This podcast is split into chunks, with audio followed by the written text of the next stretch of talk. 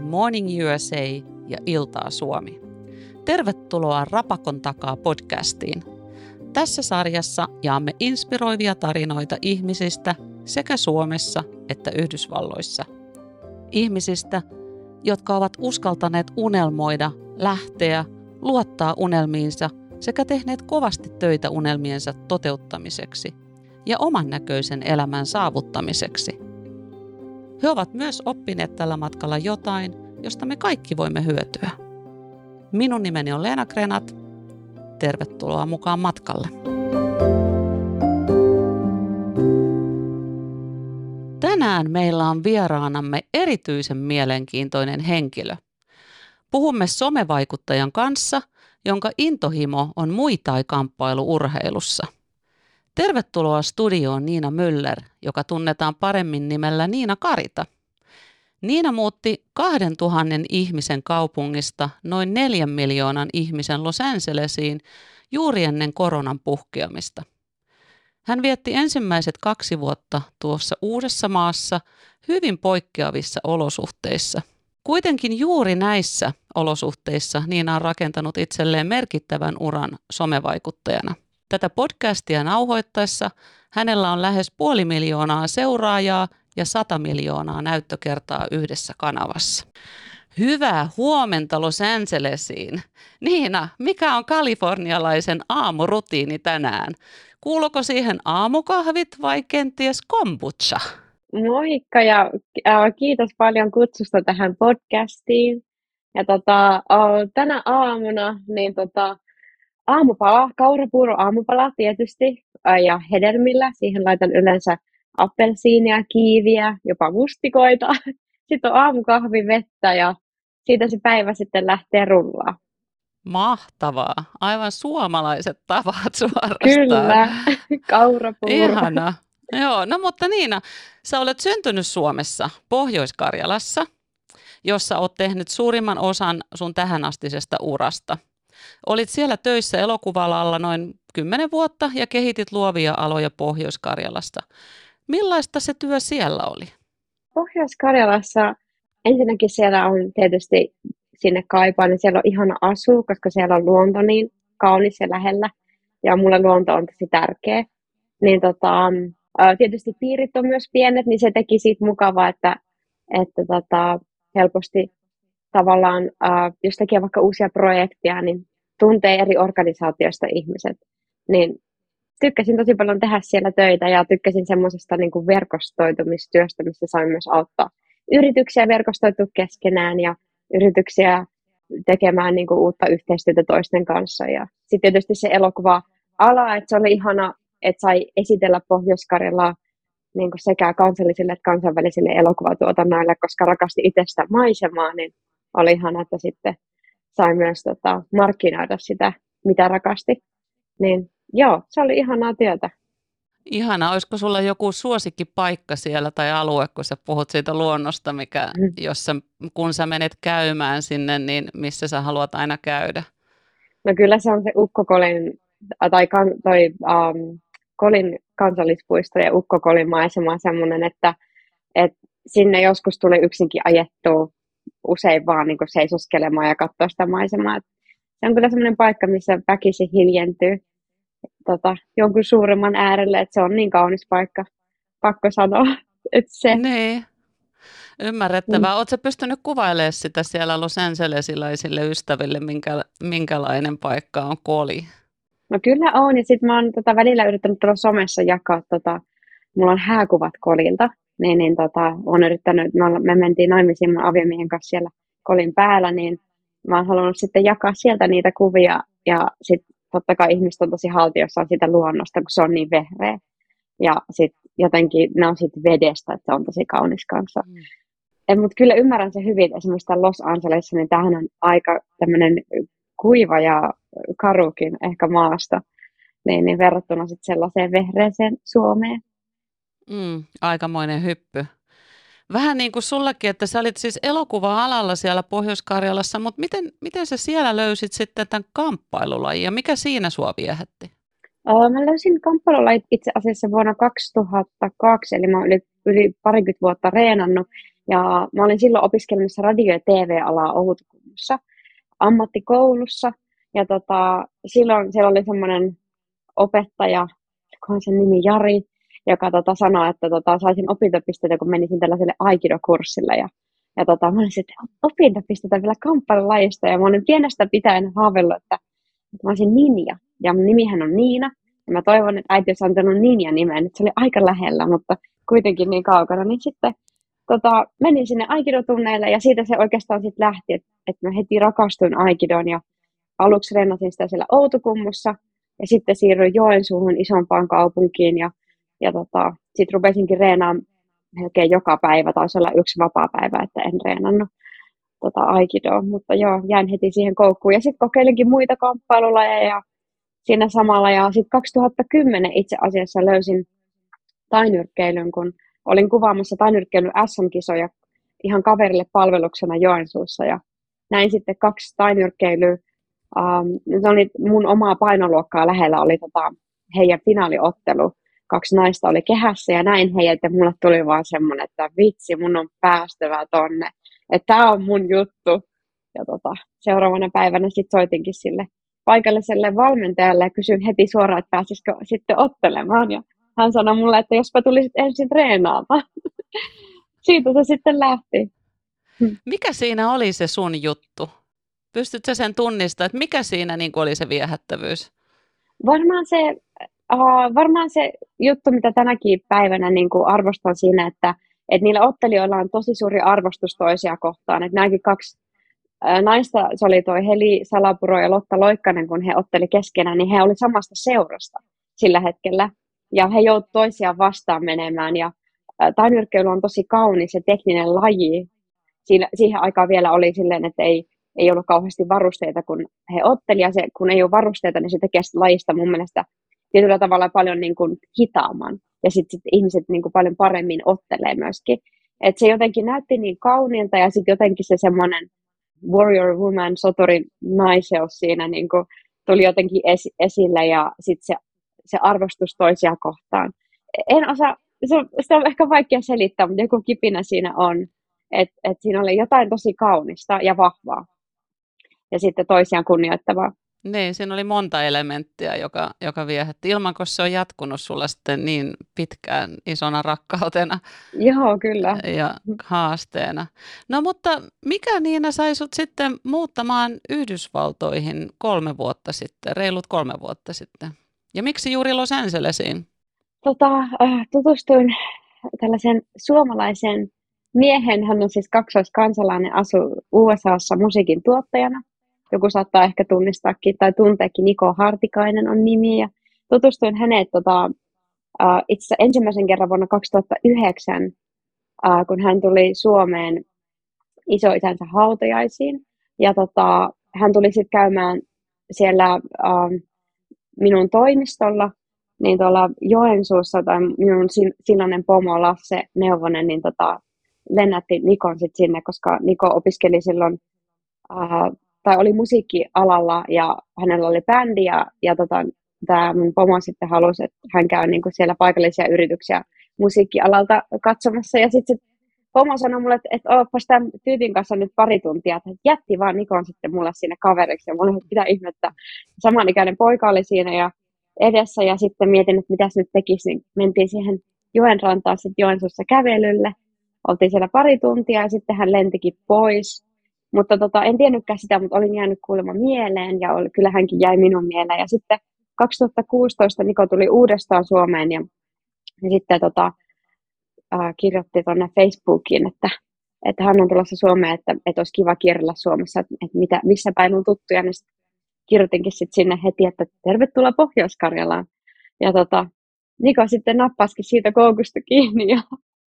Tota, tulikin sitten käymään ja en, en ollutkaan tiennyt, että hän olikin tota, ajatellut, että hän oli halunnut nähdä minut ja, ja tota, mulla oli taas niin kuin halusin tutustua hänen enemmän, että oli jäänyt mieleen silloin, kun kaksituhattayhdeksän nähtiin. Ja sitten tota, Niko tuli sitten käymään ja sitten ihan kaverina oltiin monta päivää ja kierrätin Nikoa Pohjois-Karjalassa, kun tiesin, että hän, hän hirveän paljon rakasti Suomea ja ei ollut päässyt käymään Suomessa sitten kiireiden takia niin kuin vuosiin. Niin, niin tota, sitten kiertin kolin, kolin huipulla ja käytiin Rääkkylässä ja käytiin Savonlinnassa ja vaikka missä yritin tehdä kovasti semmoisen Suomi-vaikutuksen. Ja siinä samalla tuli sitten ihastuttua myös Nikoon tosi kovasti ja, ja tunne oli onneksi molemmin puolena ja sittenpä ruvettiin seurustelemaan ja hänen piti muuttaa Suomeen. Mutta sitten tota, kävikin niin, että hän jollain lailla huijasi minut muuttaa tänne Amerikkaan. Mutta tota, ei ihan hyvä. Kyllä me mietittiin tätä pitkään. Eli me tehtiin semmoinen, onko se täältä Amerikasta sitten tämmöinen pro ja con lista tehtiin. Ja tota, niin käytiin läpi, että, että mitä vaihtoehtoja olisi, että kumpi kann- kumman kannattaisi muuttaa minnekin. Ja enemmän tota, sitten Nikolla oli siinä hävittävää kuin minulla. Ja, ja tota, tää oli paljon juttuja, mitä itsellä oli silleen, että vaikka piti jättää oma ura ja työ siellä Suomessa, mitä oli kymmenen vuotta rakentanut ja mitä kyllä, mistä kyllä tykkäsin, niin siltikin niin kuin oli enemmän mulla opittavaa ja mahdollisuuksia niin kuin sitten tulla täällä käymään. Ja nyt asutaan Los Angelesissa yhdessä ja oikein onnellisia ollaan. Sulla on selvästikin tuommoinen hyvä influenssi ihmisiin. Sä oot, sä oot tota, ensin niin kun rekrytoinut elokuva-alan ihmisiä sinne Pohjois-Karjalaan ja, ja sillä samalla metodilla ilmeisesti sitten influenssari sitten Nikon. Ja tota, no siitä me päästäänkin oikeastaan sun nykyisen rooliin, siis vaikuttajan rooliin. Eli sulla on tämä vaikuttaminen tavallaan geeneissä, että tällä, tällä hetkellä olet siis somevaikuttajana tai influensseri, kuinka vaan siis. Ja se on suhteellisen uusi ammatti ja ehkä kaikki kuuntelijatkaan ei vielä ymmärrä oikeastaan sitä, että mitä somevaikuttaja oikeastaan tekee ja, ja miten sinusta tuli somevaikuttaja, joka pystyy tienaamaan sillä elantonsa sosiaalisen median avulla. Varmaan on pakko sanoa tähän alkuun heti, että toi somevaikuttajatermi on mulle tosi hankala, koska en mä näe itteni somevaikuttajana. Ehkä ennemminkin näen sellaisena henkilönä, jolla on niin kuin kamppailulaji ja ehkä etenkin muita ei tämmöisessä genressä oma yhteisö sosiaalisessa mediassa, jossa niin kuin tavallaan me keskustellaan keskenään ja me ylläpidetään sitä yhteisöä. Niin kuin ehkä itse näen sillä tavalla sen, mutta ymmärrän sen, että, että se nimitys on somevaikuttaja ja, ja itsekin olen somevaikuttajana eri tuollaisille brändeille. Mutta joo, toi, mulla on ollut vaikeuksia ton nimen kanssa niin kuin jonkun verran, että kun se aina sanotaan, niin tulee sanoa, että voi kauheata, että en kai mä nyt vaikuta missään. Mutta tota, joo, eli äh, tänne kun muuten, niin, niin jotain piti keksiä, mitä tehdä. Ja, ja mulla oli koko ajan ajatuksen tietysti, että mä haen töitä ja menen jonnekin töihin. Ja elokuva-ala ei ollut, vaikka Hollywoodin muutenkin, niin elokuva-ala ei ollut missään nimessä vaihtoehto. Että en halunnut enää tehdä. tehdä elokuva-alalla töitä monesta syystä. Ja tota, mietin, että mitähän sitä niin kuin tekisi. Ja mulla oli, äh, me päätettiin mun miehen kanssa, että mä sinä vuonna, kun muutettiin, niin mä viimeistelen noin Y A M K-opinnot. Me, niin kuin tohon, äh, että et saan tota sen ylemmän korkeakoulututkinnon. Ja samalla niin kuin sitten mietin, että mitä rupean täällä tekemään ja rupean tutkimaan työvaihtoehtoja ja niin edespäin.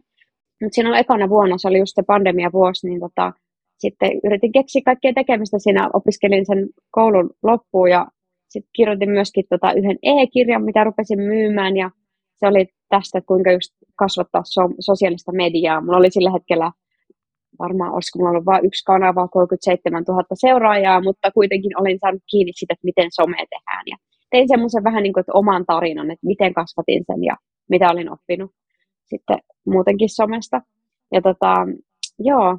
Siitä se sitten niin kuin lähti tavallaan se someura käyntiin, että kun olin tota, saanut pientä menestystä, niin yritykset alkoi ottaa sitten yhteyttä. Ja sitten alkoi tulla tarjouksia, että hei, voidaanko lähettää sulle tämä tuote ja voidaanko maksaa sulle, että lähetetään tuote ja teet sitä jonkun arvion tai jotakin. Ja sitten tulikin tota, se vuor- ensimmäinen vuosi meni loppuun ja tota, mulla oli silloin kaksi vaihtoehtoa. Mä olin tämmöistä niin kuin some-soturisivustoa vähän niin kuin suomeksi rakentanut, siinä oli blogi ja mä neuvoin niin kuin vähän Instagramin juttuja suomeksi. Ja sitten toisena vaihtoehtona oli tää, tosiaan tämä oma some-ura. Ja mun piti sitten jo, joulukuussa kaksituhattakaksikymmentä päättää, että mitä mä teen. Ja sitten samaan aikaan sitten yksi iso yritys täältä U S A:sta otti yhteyttä ja ne tarjosi mulle semmoista kuukausimaksudiiliä niin kuin siitä, että edustaisin heitä. Ja sitten mun piti päättää, että kumpaan mä nyt hyppään näistä täysillä ja pitkään siitä sitten Nikon kanssa, miehen kanssa puhuttiin ja sitten mä ajattelin, että kyllä se on vaan niin kuin, kuulostaa tällä hetkellä tavallaan niin kuin haastavammalta se, että olisi niin kuin se someura ja tekisi sit omasta brändistä jotakin. Ja tota, sitten hyppäsin siihen ja sitten kaksituhattakaksikymmentäyksi vuosi olikin se ensimmäinen vuosi, kun tavallaan olin yrittäjänä täällä.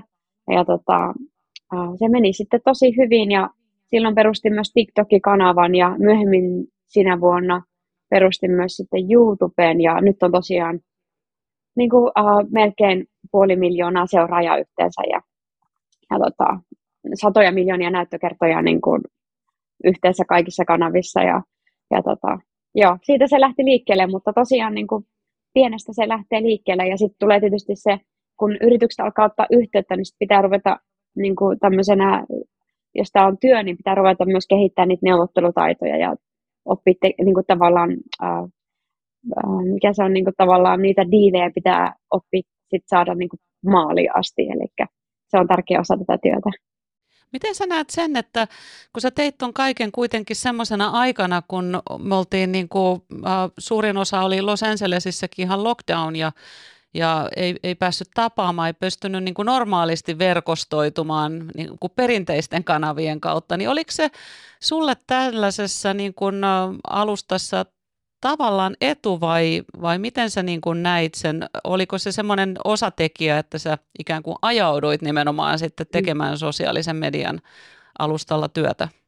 Oh, toi on tosi hyvä kysymys niin kuin monella tavalla, että, että se oli ehdottomasti, kyllä varmasti pandemia oli etu ja nyt kun olen itse ollut, mä sain kutsun tämmöiseen YouTube-yhteisöön, mitä YouTube itse tekee, se on meille tavallaan lyhyiden videoiden tekijöille, niin sielläkin on tavannut paljon tämmöisiä influenssereita, jotka on rakentanut kanavan just nimenomaan pandemian aikana.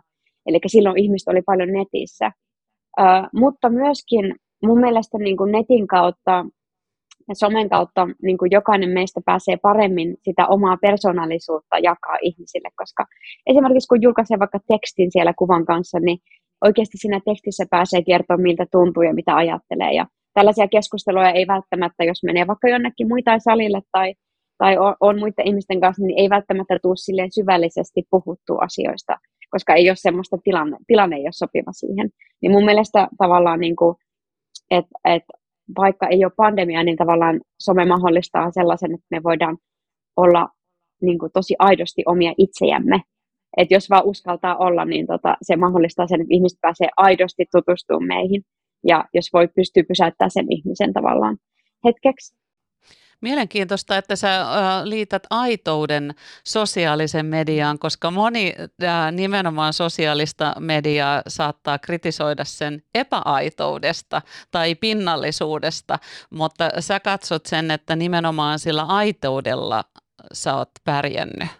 Joo, jännä. Silleen, joo, tosiaan niin kuin, muistan, kun olen aloittanut urani sitten tavallaan mulle tuli joku viesti, että nyt sanon tässä suoraan, mutta mulle tuli joku viesti, että, ai, että, että hauska nähdä, että sulla on näyttökertoja, että vaikka sä et esittele jotain tiettyjä ruumiin osia tai jotain muuta. Sitten mä olin silleen ihan, että mitä ihmettä, että miksi mä sain tällaisen kommentin, että ajattelen, että joku tällä tavalla, että kun mulla just mitä itse on oppinut, niin tosi monella äh, somevaikuttajalla täällä on semmoinen oma yhteisö ja se perustuu siihen, että ihmiset jakaa semmoisia syvällisiä asioita elämästä ja, ja jakaa tavallaan elämää keskenään.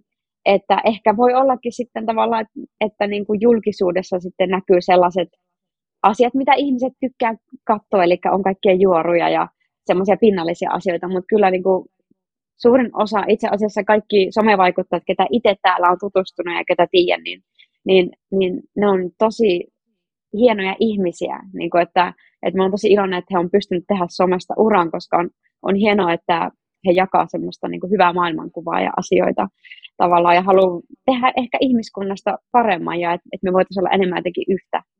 Silleen sisaria ja veljiä kaikki tavallaan keskenään. Semmoisia tyyppejä mä itse tunnen paljon. Mutta mm. ymmärrän sen, että varmasti ehkä julkisuudessa aina kirjoitetaan niitä semmoisia juttuja, mitkä, on, mitkä kerää sitten klik- klikkiotsikoita ja muita. Luuletko, että silloin, niin kuin, onko kotikaupungilla siis väliä tässä, kun sä kerrot, että sulla on siellä yhteisö, joka ajattelee samantapaisesti ja samanhenkistä, vai että onko, onko Los Angeles esimerkiksi antanut nykyinen kotikaupunkisi tässä ammatissa jotain mahdollisuuksia, mitä mahdollisesti ei olisi Suomessa ollessa ollut? Joo, siis tota, toi on myös tosi hyvä puheenaihe sille, että usein sanon, kun ihmiset kysyy apua somen tänne, että jokainen somevaikuttaja, niin kuin vaikka jos tähän laittaisi toinen Niina Karita mun viereen, niin sen, sen ansaintamalli olisi ihan erilainen. Eli me ollaan kaikki hyvin erilaisia niin kuin tavallaan, niin sen takia sillä kaupungilla ei tavallaan ole väliä ja sitten sillä myös on väliä. Et esimerkiksi Suomessa mä en olisi voinut rakentaa missään nimessä just tämän tyyppistä uraa. Eli silloin mun olisi todennäköisesti äh, pitänyt tehdä erilainen, erilaista näkökulmasta tämä Niina Karita Mui tai äh, tavallaan yhteisö, mitä on rakentanut. Tai, äh, tai sitten nojautuu enemmän Euroopan suuntaan. Mutta silleen, että, että sillä ei ole tavallaan väliä, että missä on. Ja se pitää muistaa, että jokainen niin kuin tavallaan kanava on erilainen ja se ansaintamalli on erilainen. Et ehkä kaksi suurinta eroa on se, että, että, että jotkut te, pystyy rakentamaan koko kanavan niin, että, että se ansaintamalli tulee vaikka seuraajien näkökulmasta tai seuraajista, vaikka se voi olla tilaajat tai, tai sitten se pystyt antamaan niille jotain sellaista lisäarvoa, mitä ne tarvii. Ja sitten toinen ääripää on se, että, että ansaintamalli perustuu vaikka pelkästään niin kuin sponsorituloista, eli edustaa tietynlaisia tuotteita ja brändejä. Eli nämä kaksi nä, niin kuin näkyy etenkin tuolla YouTube-yhteisössä tosi vahvasti, että siellä on joko tai. Ja ehkä hyvä esimerkki on se, että jos joku on vaikka äh, tällaisessa niin kuin muotimaailmassa, niin heillä on paljon tällaisia tuotteita ja sponsoreita. Ja sitten jos joku vaikka pelaa niin kuin työkseen, ja tekee vaikka siihen myös niitä niin kuin lyhyitä videoita, niin sitten niillä on paljon niitä subscribereita voi olla, eli tilaajia sitten siinä. Mm. No onko siellä, tota, sä kerrot nyt tuosta niin kuin tavallaan teknisestä ja siitä, miten sitä voi eri tavalla rakentaa, niin näetkö, että kun tuossa aikaisemmin vähän puhuttiin sun taustasta ja sun opiskelusta, niin sä oot opiskellut viestintää ja media-alaa, niin onko tällä koulutustaustalla ollut vaikutus sun tekemiseen ja onko sillä merkitys lähtökohtaisesti, jos joku haluaa tehdä somessa uraa, niin, niin pitäisikö jollain tavalla kouluttautua vai mikä vaikutus sillä on siihen? Toi on tota, kanssa tosi mielenkiintoinen kysymys. Multa on kysytty tota paljon ja on itsekin tullut pohdittua sitä, että onko vai eikö, mutta haluan sen sanoa heti, että sillä tavalla ei ole, että nämä, vaikka nämä somekollegat, ketä täällä, täällä Hollywoodissa tapaan, niin ei heillä, on, ei heillä on yleisesti ollut samanlaista koulutustaustaa tai alan koulutusta. Eli tavallaan, että kuka vaan voi aloittaa uraan, koska se mun mielestä some parhaimmillaan on, on sitä, että ihmiset on omia itseään ja ne sillä tavalla sitten äh, tavallaan verkostoituu muiden kanssa ja sitten sä alat seurata jotain, koska se on kiinnostava henkilö tai sä opit siltä jotain. Tai se antaa sulle iloa tai valoa tai voimaa tai jotain sinne päin. Ähm, Joo, toi on hyvä kysymys, mutta toisaalta taas sitten, niin kuin, että, että ää, täällä on muutamia tapauksia, missä niin kuin, on yrittänyt auttaa jotakin henkilöä rakentaa sosiaalista mediaa. Ja sitten se ongelma on ehkä se, että jos ei ole semmoista intohimoa siihen kuvaamiseen ja editoimiseen ja näihin juttuihin, niin, niin se on ehkä ollut sitten se kynnyskysymys sille, että ei ole pystynyt jatkaa sitä. Et, et moni, ketä on vaikka neuvonnut tai auttanut rakentaa somea, niin ne on tehnyt sitä pari viikkoa, mutta sitten se innostus on lopahtanut. Ja mulla itsellä on niin kuin valtava intohimo. Tota, ihan mä rakastan editoimista ja mulla on semmoinen haave, että sit joskus, jos en olisi itse tota, tekisi tätä hommaa työkseni, niin varmasti editoisi jollekin toiselle. Et mä haluaisin, että mulla olisi editointiprojekteja vaan pöytä täynnä. Mä tekisin esimerkiksi niitä lyhyitä videoita jollekin asiakkaille.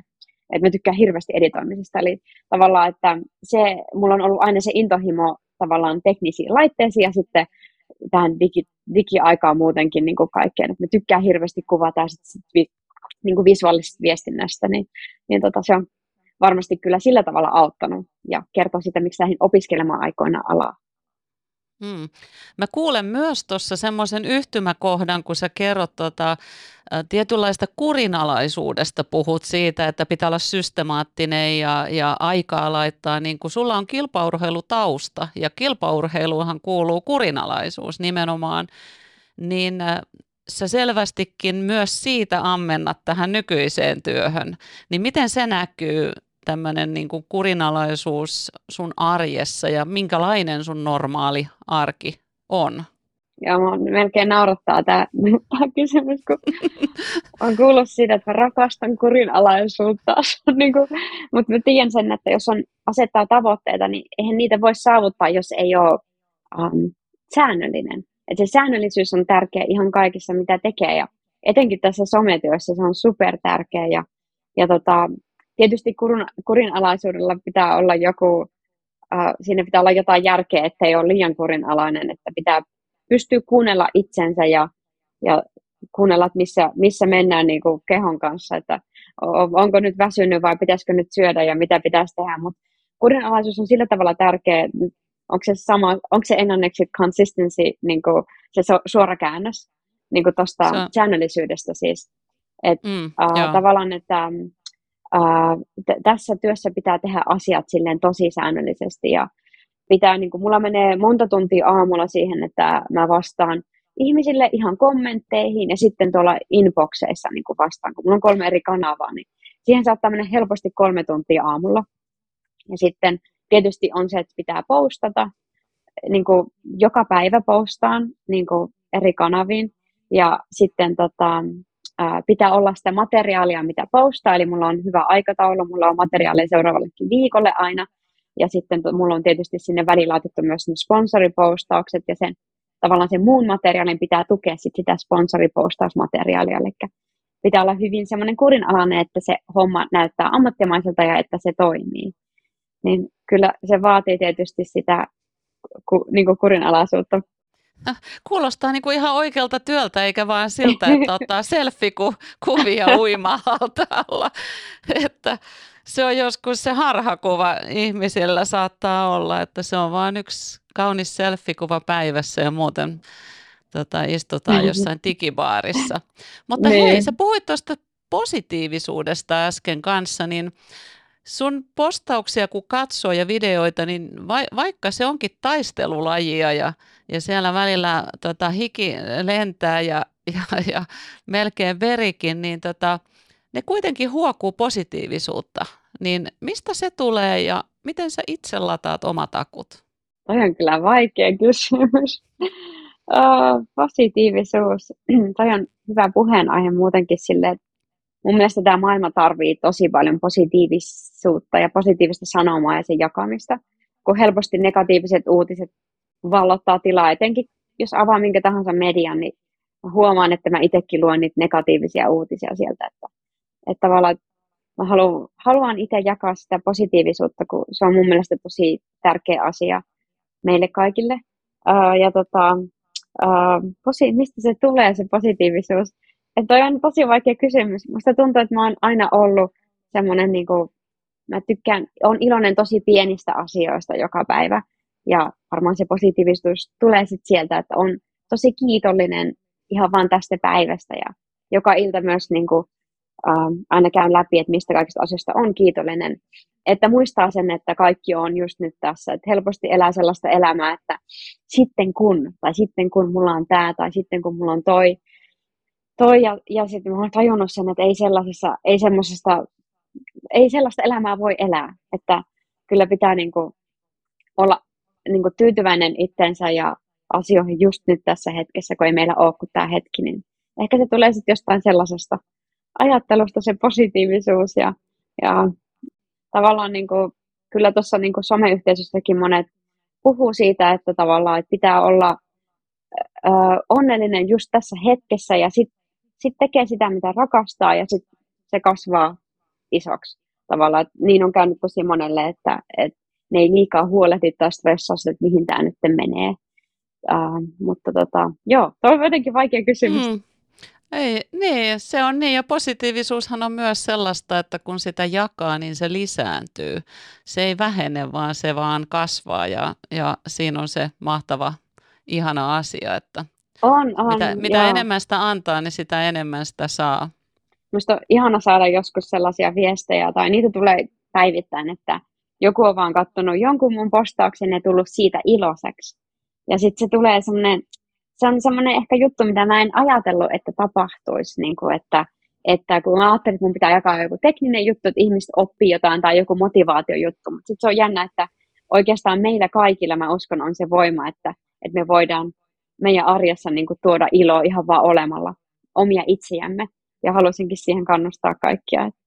kaikkia. Varmasti moni voi samaistua siihen, että on käynyt vaikka kaupassa ja on ollut semmoinen ihan pieni keskustelu vaikka kassalla olevan henkilön kanssa. Ja sitten siitä on jäänyt hyvä mieli. Niin some toimii mun mielestä ihan samalla tavalla. Mutta mitäs sitten, kun puhutaan myös paljon niin kuin sosiaalisen median negatiivisista vaikutuksista, erityisesti nuoriin, että vertaillaan ihmisiä ja, ja koetaan niin kuin huonoutta, koska että onko se todellista ja, ja myös se tietysti siellä näkyvillä oleviin henkilöihin niin kuin, niin kuin sinä, niin saatko se, sä negatiivista palautetta, jos saat, niin miten sä käsittelet sen? Tämä on tosi tärkeä aihe keskustella niin kuin, uh, ehdottomasti niin kuin, mulle tulee itse asiassa YouTubessa paljon vihakommentteja ja tota, ja siis se, totta kai somekiusaamista, vihaa ja kaikkea, että se kuuluu siihen maailmaan, että siellä on semmoisia, että kutsutaan niinku trollikanaviksi, mutta sitten siellä on myös ihmisiä, joilla on paha olla. Ja tota, alussa ne kommentit, kun aloitin tämän jutun, niin ne kyllä sattu. Alussa ne sattu, mutta sitten tota, jotenkin mä tiesin, että niiden kanssa pitää oppia elämään. Ja sitten ajan kanssa mä pystyin tavallaan, no ei tässä nyt kauhean pitkä ottaa uraa ollut, mutta ehkä ensimmäisen vuoden jälkeen pystyin niin kuin sille ryhmittelemään ihmisiä, että, että se on tosi jännä, että, että huomaa, että, aa, tää, että näitä tämän tyyppisiä kommentteja tulee tämän verran ja ton tyyppisiä tämän verran, niin sitten pystyy ryhmittelemään jo tavallaan ne ihmiset, että mistä se tulee se paha olo tai viha tai jotain sinne päin. Ja tota, mä oon välillä tehnyt sille, että mä oon itse vastannutkin niihin kommentteihin positiivisesti ja sitten sieltä on tullutkin positiivinen vastaus. Ja sit mä oon tajunnut sen, että siellä on paljon ihmisiä, jotka vaan haluaa reaktion. Ne on niinku, että ne haluaa, että sä rea, niinku, et ne saattaa sanoa jotain tosi ilkeitä, mutta ne oikeastaan haluaa vaan sun huomioon, mikä on tosi hassu ajatus. Eli sit kun sä laitat niille jonkun kauniin ajatuksen siihen viestiin, niin sitten ne vastaakin niinku, mitään ei olisi tapahtunut. Niinku ne ei ole sanonut sitä negatiivista kommenttia, eli se niiden tehtävä on vaan saada puhtaasti reaktio.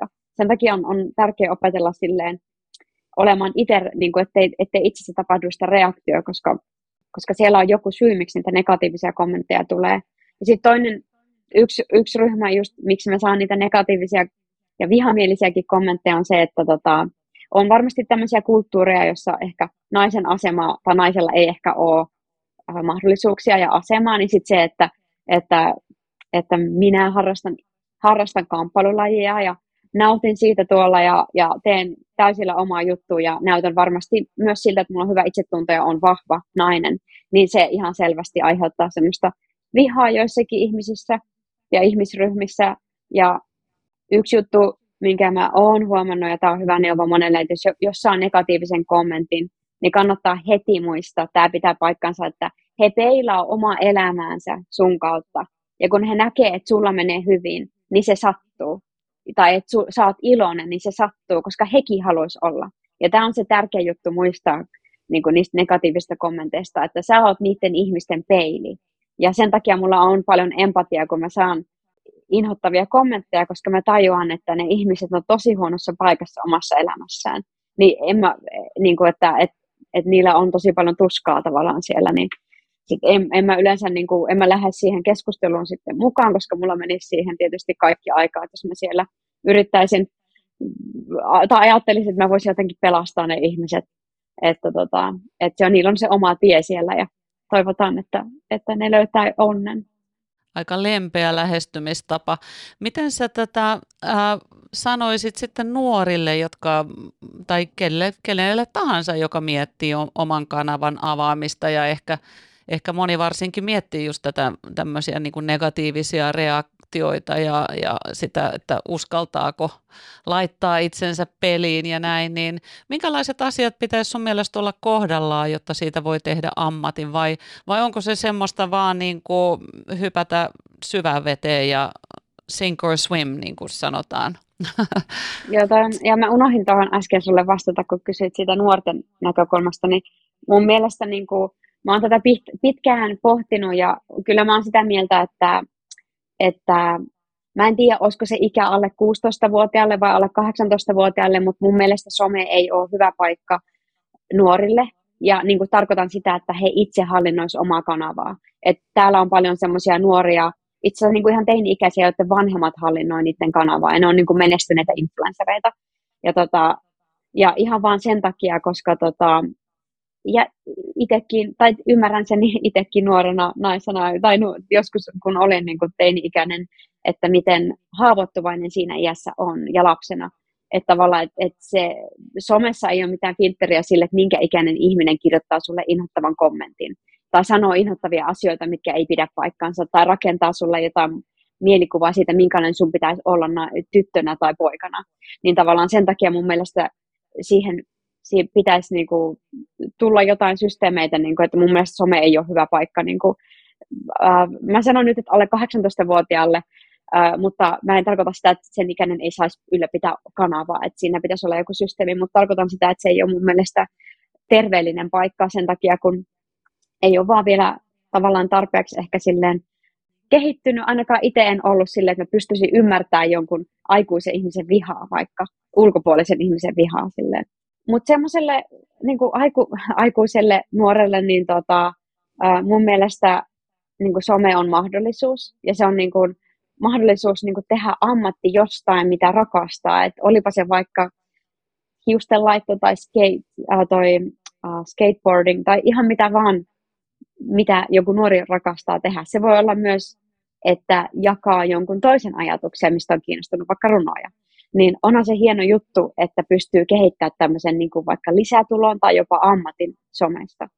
Että totta kai pitää ottaa huomioon tuo just, mistä puhuit, tuo toi negatiivisuus, että jos siellä tulee sitä ja sitten just niitä trollikommentteja, että miten niiden kanssa sitten oppii elämään, että, että varmasti omasta asenteestakin kiinni ja siitä, että oppii.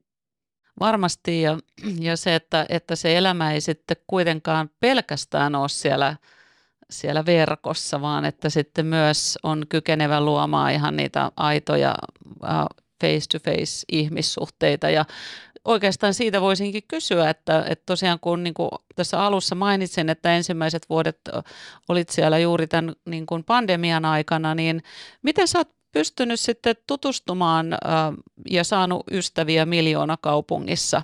Kuinka se on onnistunut? Itse asiassa just somen takia, mikä on ollut tosi siisti juttu, että mun ensimmäinen ystävä, josta tuli myös totta kai niin kuin aviomiehen ystävät. Kaikki mun ystävät, ketä täällä on, niin me ollaan niin kuin yhteinen porukka tavallaan. Et, niin, äh, ensimmäinen ystävä täältä, niin just tapasin somen kautta, että hän on tämmöinen äh, Taiwanista kotoisin oleva niin kuin, tämmöinen mies. Hänen nimi on Carlson. Ja tota, hän on siis aivan huipputyyppi, tämmöinen kamppailuurheilija. Ja äh, tota, hänen tutustui just kaksituhattakaksikymmentä. Hän on mun ensimmäisiä somekavereita, niin kuin semmoisia kunnon kavereita, ja sitten hän on itse just tänään tulossa tänne meille yhden toisen tämmöisen no, isomman somevaikuttajan kanssa kuin Emilien Palko, ja tota, me aiotaan tänään kuvata videoita yhdessä tuossa iltapäivällä, just tehdään kontenttia ja treenataan yhdessä. Mutta joo, Carsonin tapasin just somen kautta, ja, ja tota, vaikka pitääkin olla tosi varovainen, että totta kai, että kenet tapaa ja muuta, niin totta kai me kauan tutustuttiin, ja mulle selvisi, se on oikeasti hän, ja, ja niin edespäin, että on turvallista tavata, ja some on ai- aiheuttanut sen, että mä oon pystynyt verkostoitumaan, se sopii mulle tosi hyvin, koska mä oon introvertti. Ja mulla on paljon helpompi tavata ihmisiä silleen, että mä tutustun heihin somen kautta ja pystyn keskustelemaan ja sit sovin tapaamiseen, kuin että mä eka sopisin tapaamiseen ja pitäisi kylmiltään lähteä, se olisi mulla ihan kamalan tilanne. Että mä muutenkin jännittää hirveästi ihmisten näkeminen niin kuin ylipäätänsä, että vaikka että kun mulla, mulla käy tällä studiolla paljon somevaikuttajia just kamppailu genrestä, niin mun pitää aina vähän hengitellä vessassa ennen kuin he tulee, koska mua jännittää niin paljon. Et hyvin se sitten aina menee, mutta on vähän semmoinen jännittäjä sitten, että en tiedä tuleeko sitten introverttiudesta vai mistä. Mutta se ei kyllä näy sun niin kuin somekanavissa ollenkaan, mutta sitten se on, siinä meillä on just näitä monta puolta. Kyllä joo. Mun mies nauraa, kun jos me joskus mennään uudelleen muitaan salille, niin mä olen koko automatkan tuntuu, että pitää pussiin hengittää ja juoda vettä. Ja sitten voitaisiko kääntyä kuitenkin takaisin hirveä. Ei mulla paniikkia ole, ei sellaista. Mutta silleen, että on vaan niin kovasti jännittää, että en tiedä oikein miten olisi. Mutta kyllä se aina sitten laantuu, kun, kun sit alkaa puhua ihmisten kanssa. Mutta siinä on vaan jotain.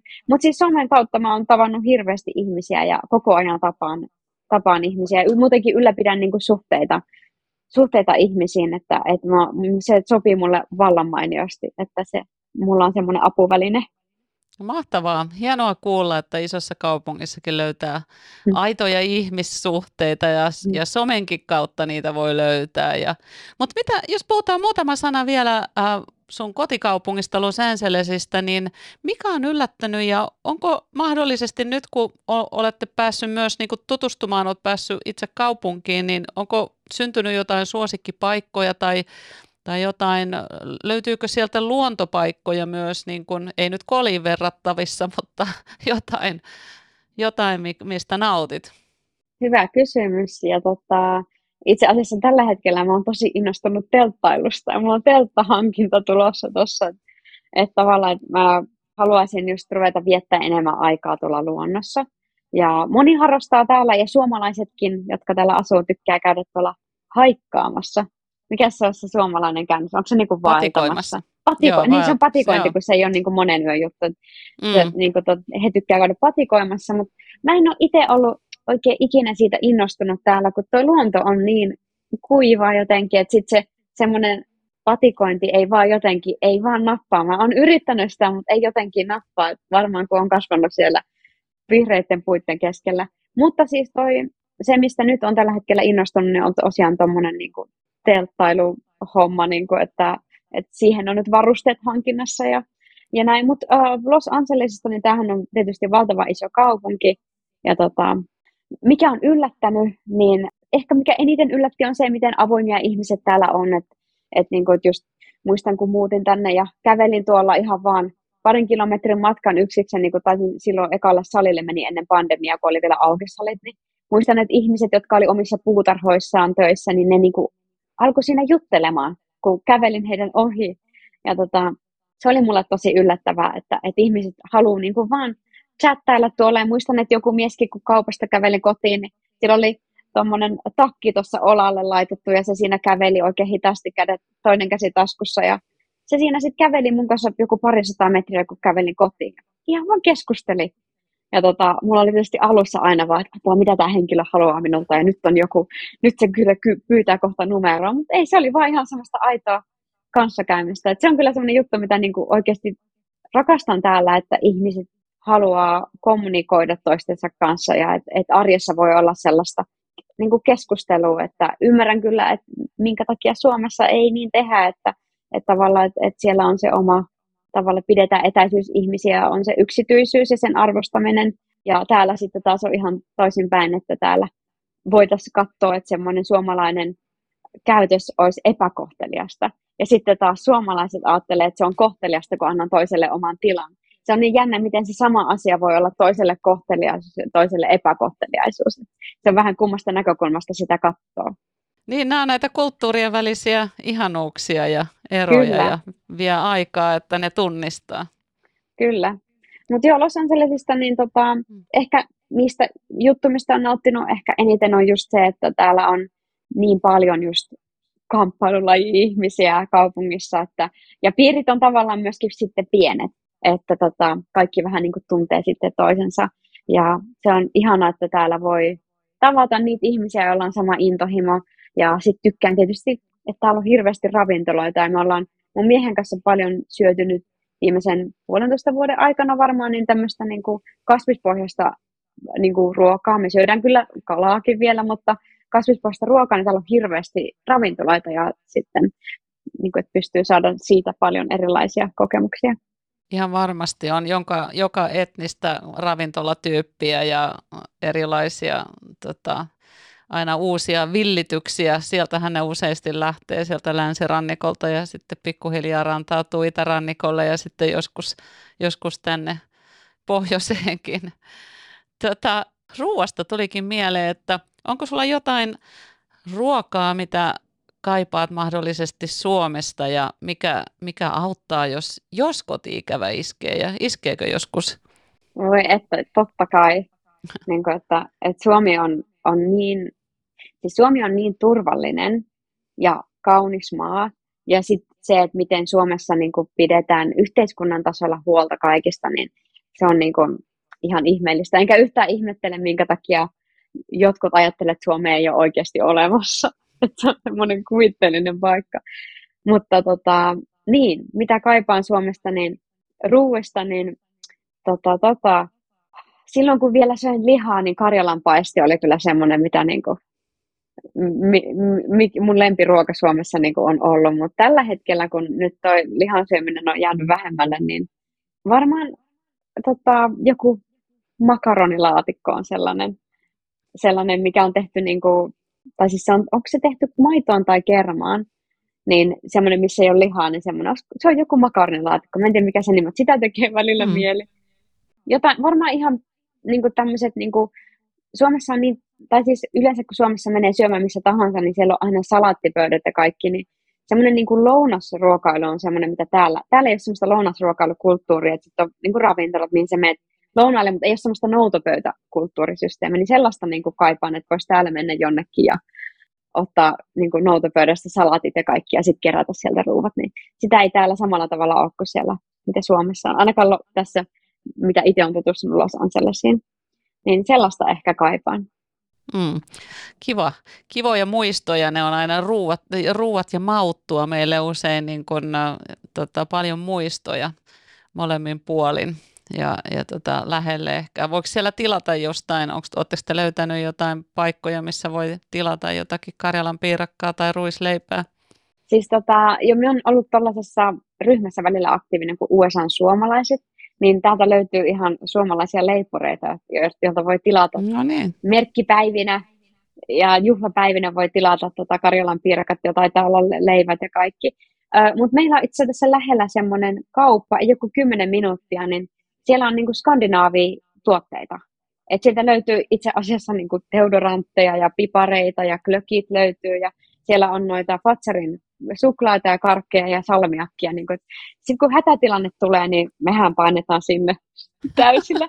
Nikon kanssa vaan jos lähtee, niin se ostaa semmoisen, siinä on vieressä semmoinen irtokarkkipaikka, niin se ostaa sieltä semmoisen kolmekymmentä dollarin irtokarkkipussin. No teillä on hätäapu lähellä sitten, silloin teillä on kaikki, kaikki aivan, aivan hyvin.